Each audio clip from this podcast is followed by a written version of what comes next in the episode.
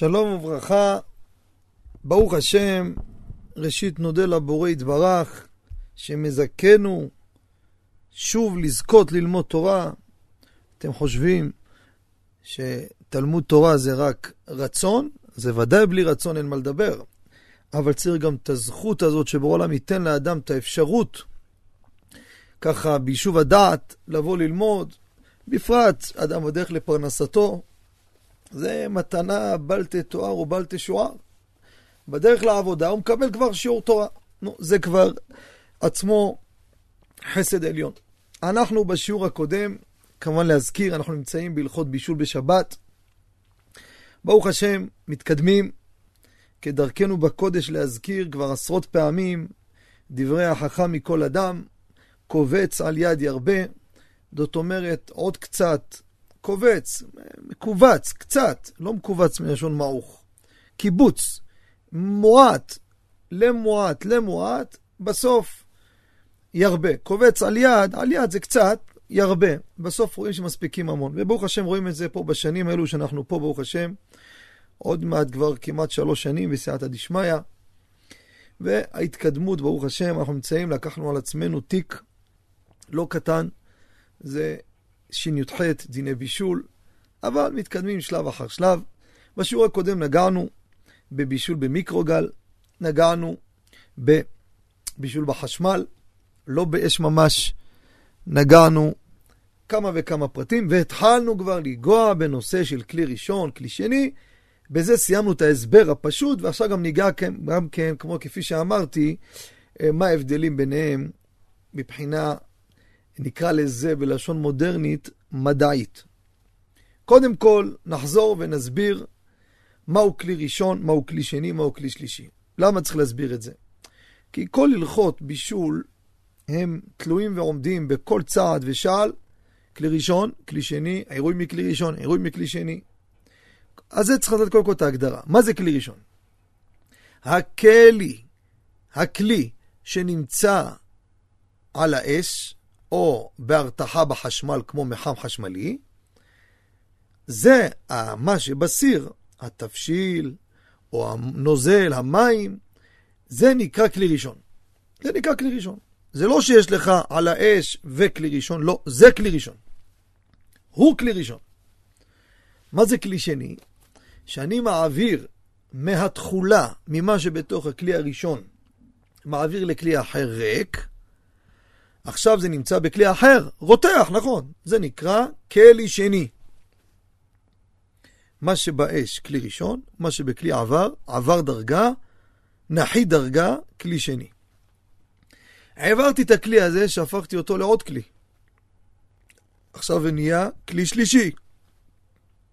העברתי לעוד כלי, כלי רביעי. מה זה משנה? תכף נסביר. עכשיו יש לנו עוד מושג, נקרא עירוי מכלי. עירוי מכלי. מה זה עירוי?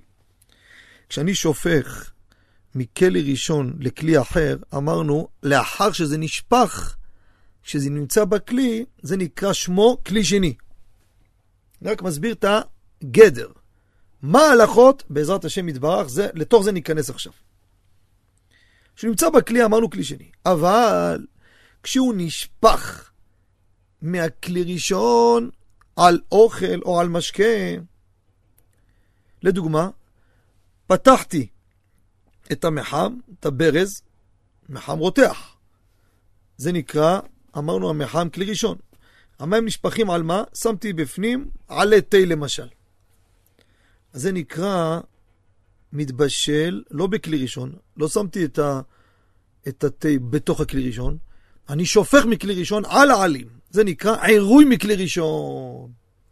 אם הייתי שם את זה בכלי ריק, ואחר כך מביא את העלים, שופך אותם לתוך הכלי, זה נקרא בכלי שני. כי לאחר שהם נכנסו לכלי, הם עכשיו שוהים שם, נקראים כלי שני.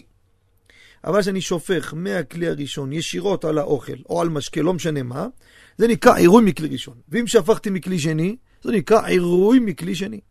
ואם שפכתי מכלי שלישי, עירוי מכלי שלישי. זה הגדר.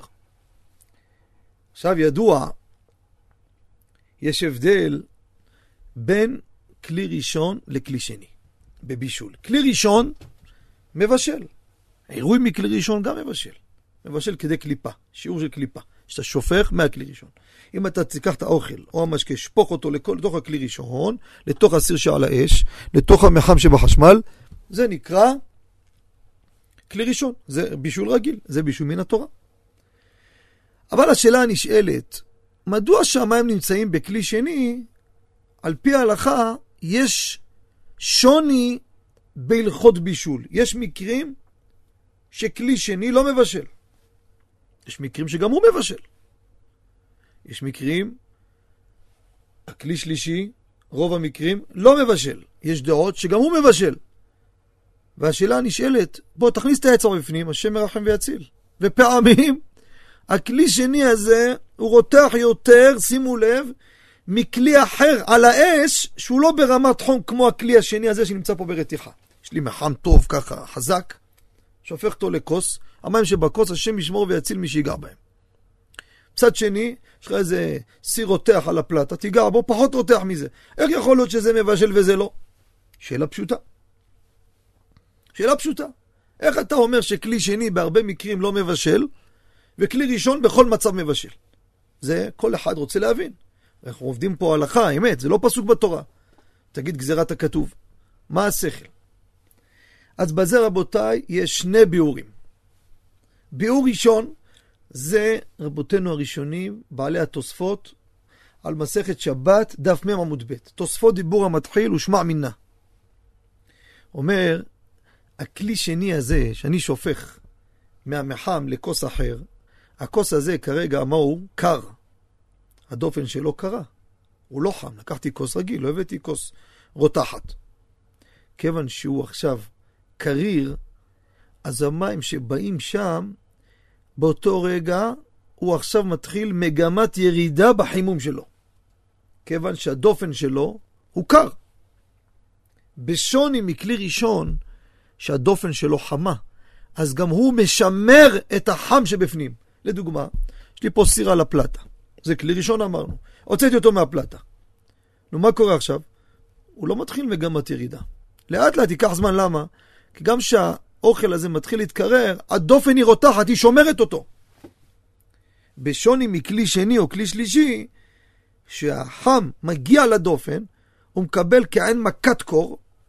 נכון שהיא לא מורגשת באצבע שאני אגע שם, חלילה. אבל התחיל מגמת ירידה, זה לא דרך בישול. זה טעם ראשון. טעם נוסף, מבאר על פי הרש"י בשבת ל"ט עמוד א', זה מבאר את זה, שו"ת מנחת שלמה, הרב אוירבך, חלק א', סימן י"ב, הערה 4. אומר, למה זה מבשל וזה לא? דבר שדרכו בכך, בו יש איסור בישול. הדרך לבשל בכלי ראשון, על האש. אבל דבר שאין דרך, כלי שני מי מבשל? כיוון שאין דרך, לכן הוא לא מבשל. מה זה לא? הוא מבשל, אבל זה לא דרך בישול. לא דרך בישול, זה לא נקרא בדרך בישול, לכן אין בעיה. איזה אופנים מותר, אסור לדבר כבר, כן? ולכן גם כן, בישול בחמה זה לא בישול. למה? הרי השמש בישלה לך, מה זה משנה? הלכתי לאילת, לקחתי ביצה, שברתי אותה בתוך הבית על המחבת. יצאתי בבוקר מוקדם, הכל קר, שמתי את זה על הרצפה. הלכתי להתפלל, חזרתי בעשר, קיבלתי ביצה מטוגנת. ביצה מבושלת, מותר בשבת. למה? זה נקרא בישול בחמה. אם הרצפה הייתה חמה, התבשל מהרצפה, זה תולדת חמה. נגענו בזה. אבל זה התבשל אותו דבר, מה זה משנה? מה זה משנה באש? הנה, קיבלת ביצה קשה. אלא מה התשובה? זה דרך בישול, זה לא דרך בישול. מה שעשה התורה, מה שדרך בישול. זה לא דרך בישול.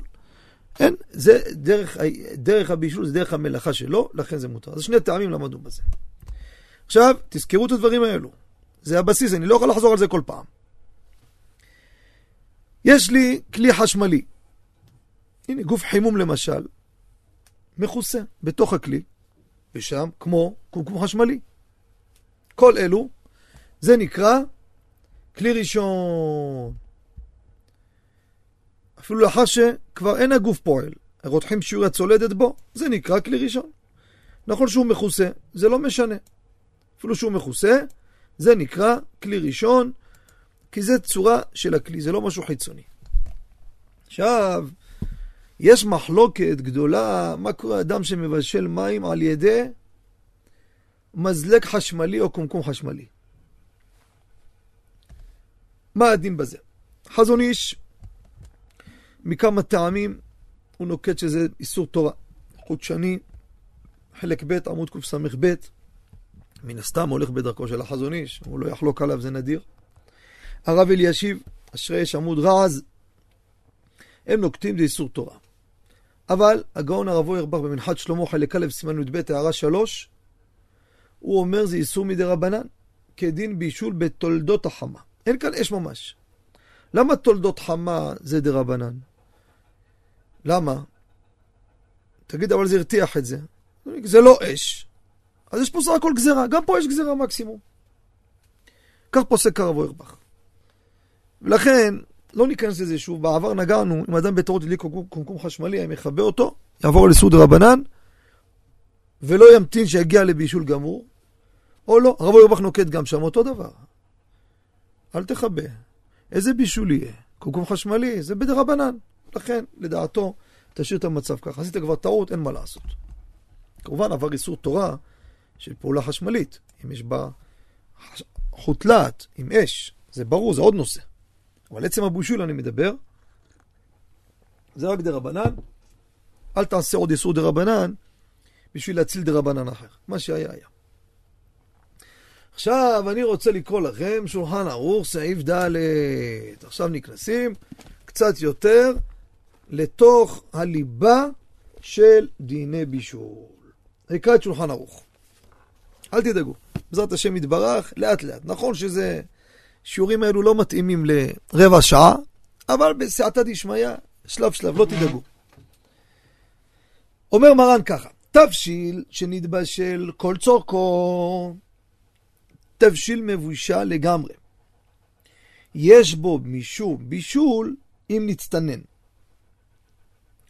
אם הוא נצטנן, אומר מרן שולחן ערוך, יש בו משום בישול.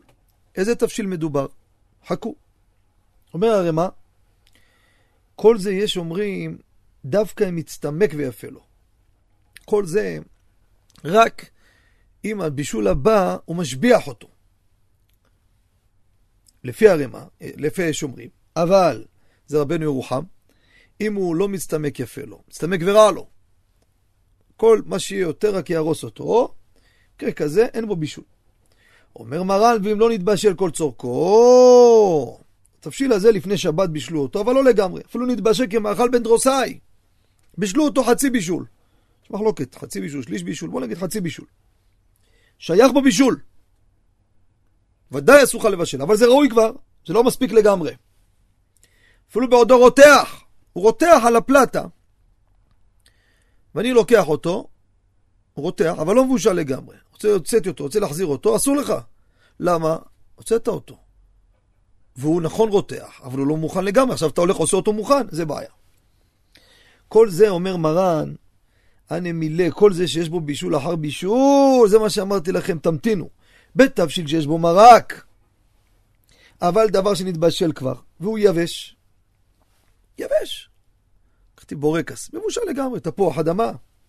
מה הגדר של יבש ולח? גם על זה נדבר. לאט לאט. מותר לשרותו בחמין בשבת. קח אותו, שים אותו גם במים חמים, אין לי שום בעיה. ואם זה יבש שלא נתבשל לפני שבת, שימו לב, דבר יבש לא יתבשל לפני שבת. עלה תה, תפוח אדמה, סלק, עגבנייה. לא יתבשל לפני שבת, אסור לשרות אותו בחמין בשבת. אסור לשים אותו בתוך מים חמים. אבל מדיחים אותו בחמין בשבת. אתה יכול לשפוך עליו מים חמים בשבת, מאיפה? מכלי שני. אמרתי לכם מה זה כלי שני. שפכתי מים מהמחם לכוס, ומהכוס עליו. אבל, אומר מרן, מכלי שני, חוץ מדבר אחד שגם כלי שני אסור. מזה, המליח הישן, ומן הדג שנקרא קוליאס האוספנין. חוליאס האספנין. אלו דברים, אינם צריכים בישול, אלא מעט. והדחתה נגמר מלאכתן. זה נקרא קלי הבישול. תזכרו את זה. יש מושג נקרא קלי הבישול. מה זה קלי הבישול? מתבשל בקלות מהר. מה הגדר של זה? רואים בערבית טוויל בלק, תמתינו, גם לזה נגיע. אני רק קורא שולחן ערוך עכשיו. אומר הרי מה אבו הדין כל דבר קשה שנראוי לאכול כלל ולא שרייה, אסור לשרותו בשבת, כבר מלאכה. כל זה שולחן ערוך. כמה נדבר רק על הסעיף הזה בעזרת השם. כמה וכמה שיעורים. אנחנו בעזרת השם, קראתי רק את השולחן ערוך. אבל אנחנו ברדיו, לא יושבים בבית. אנחנו בשידור ברדיו. אז צריך לסיים. הזמן דוחק. מחר בעזרת השם יתברך, נחזור, ניכנס יותר לפרטי פרטים, הלכה למעשה. ומה שקראתי לכם זה רק הכותרת בשולחן ערוך, שיהיה לכולכם שבוע, מה שבוע? אנחנו כבר באמצע שבוע כבר. שיהיה לכולכם יום טוב ומבורך, הצלחה בכל מילי דמיטב, להגדיל תורה ולאדירה. שוב אני אתן טלפון, אפשר כבר להתקשר להשאיר הודעה, יחזרו אליכם במהלך היום, בעזרת השם. ספרים כדאי מאוד רבותיי, גם הלכות שבת, הלכות חגים, וגם ספר חדש שיצא, דיני איחוד בהלכה. כדאי מאוד לקחת, ללמוד, תחכימו, תראו, תלמדו, שלא חלילה להגיע לחלילה לדברים של להיכשל בהם. הכל בשפה פשוטה, ברורה, בעברית, בלי ראשי תיבות. מפתח מפורט, כל דבר מוצאים בשניות. אפשר כבר להתקשר למספר 0583 24 68 10. אני חוזר שוב, 0583 2468 10. יום טוב ומבורך. בעזרת השם יתברך נשתמע מחר כל טוב.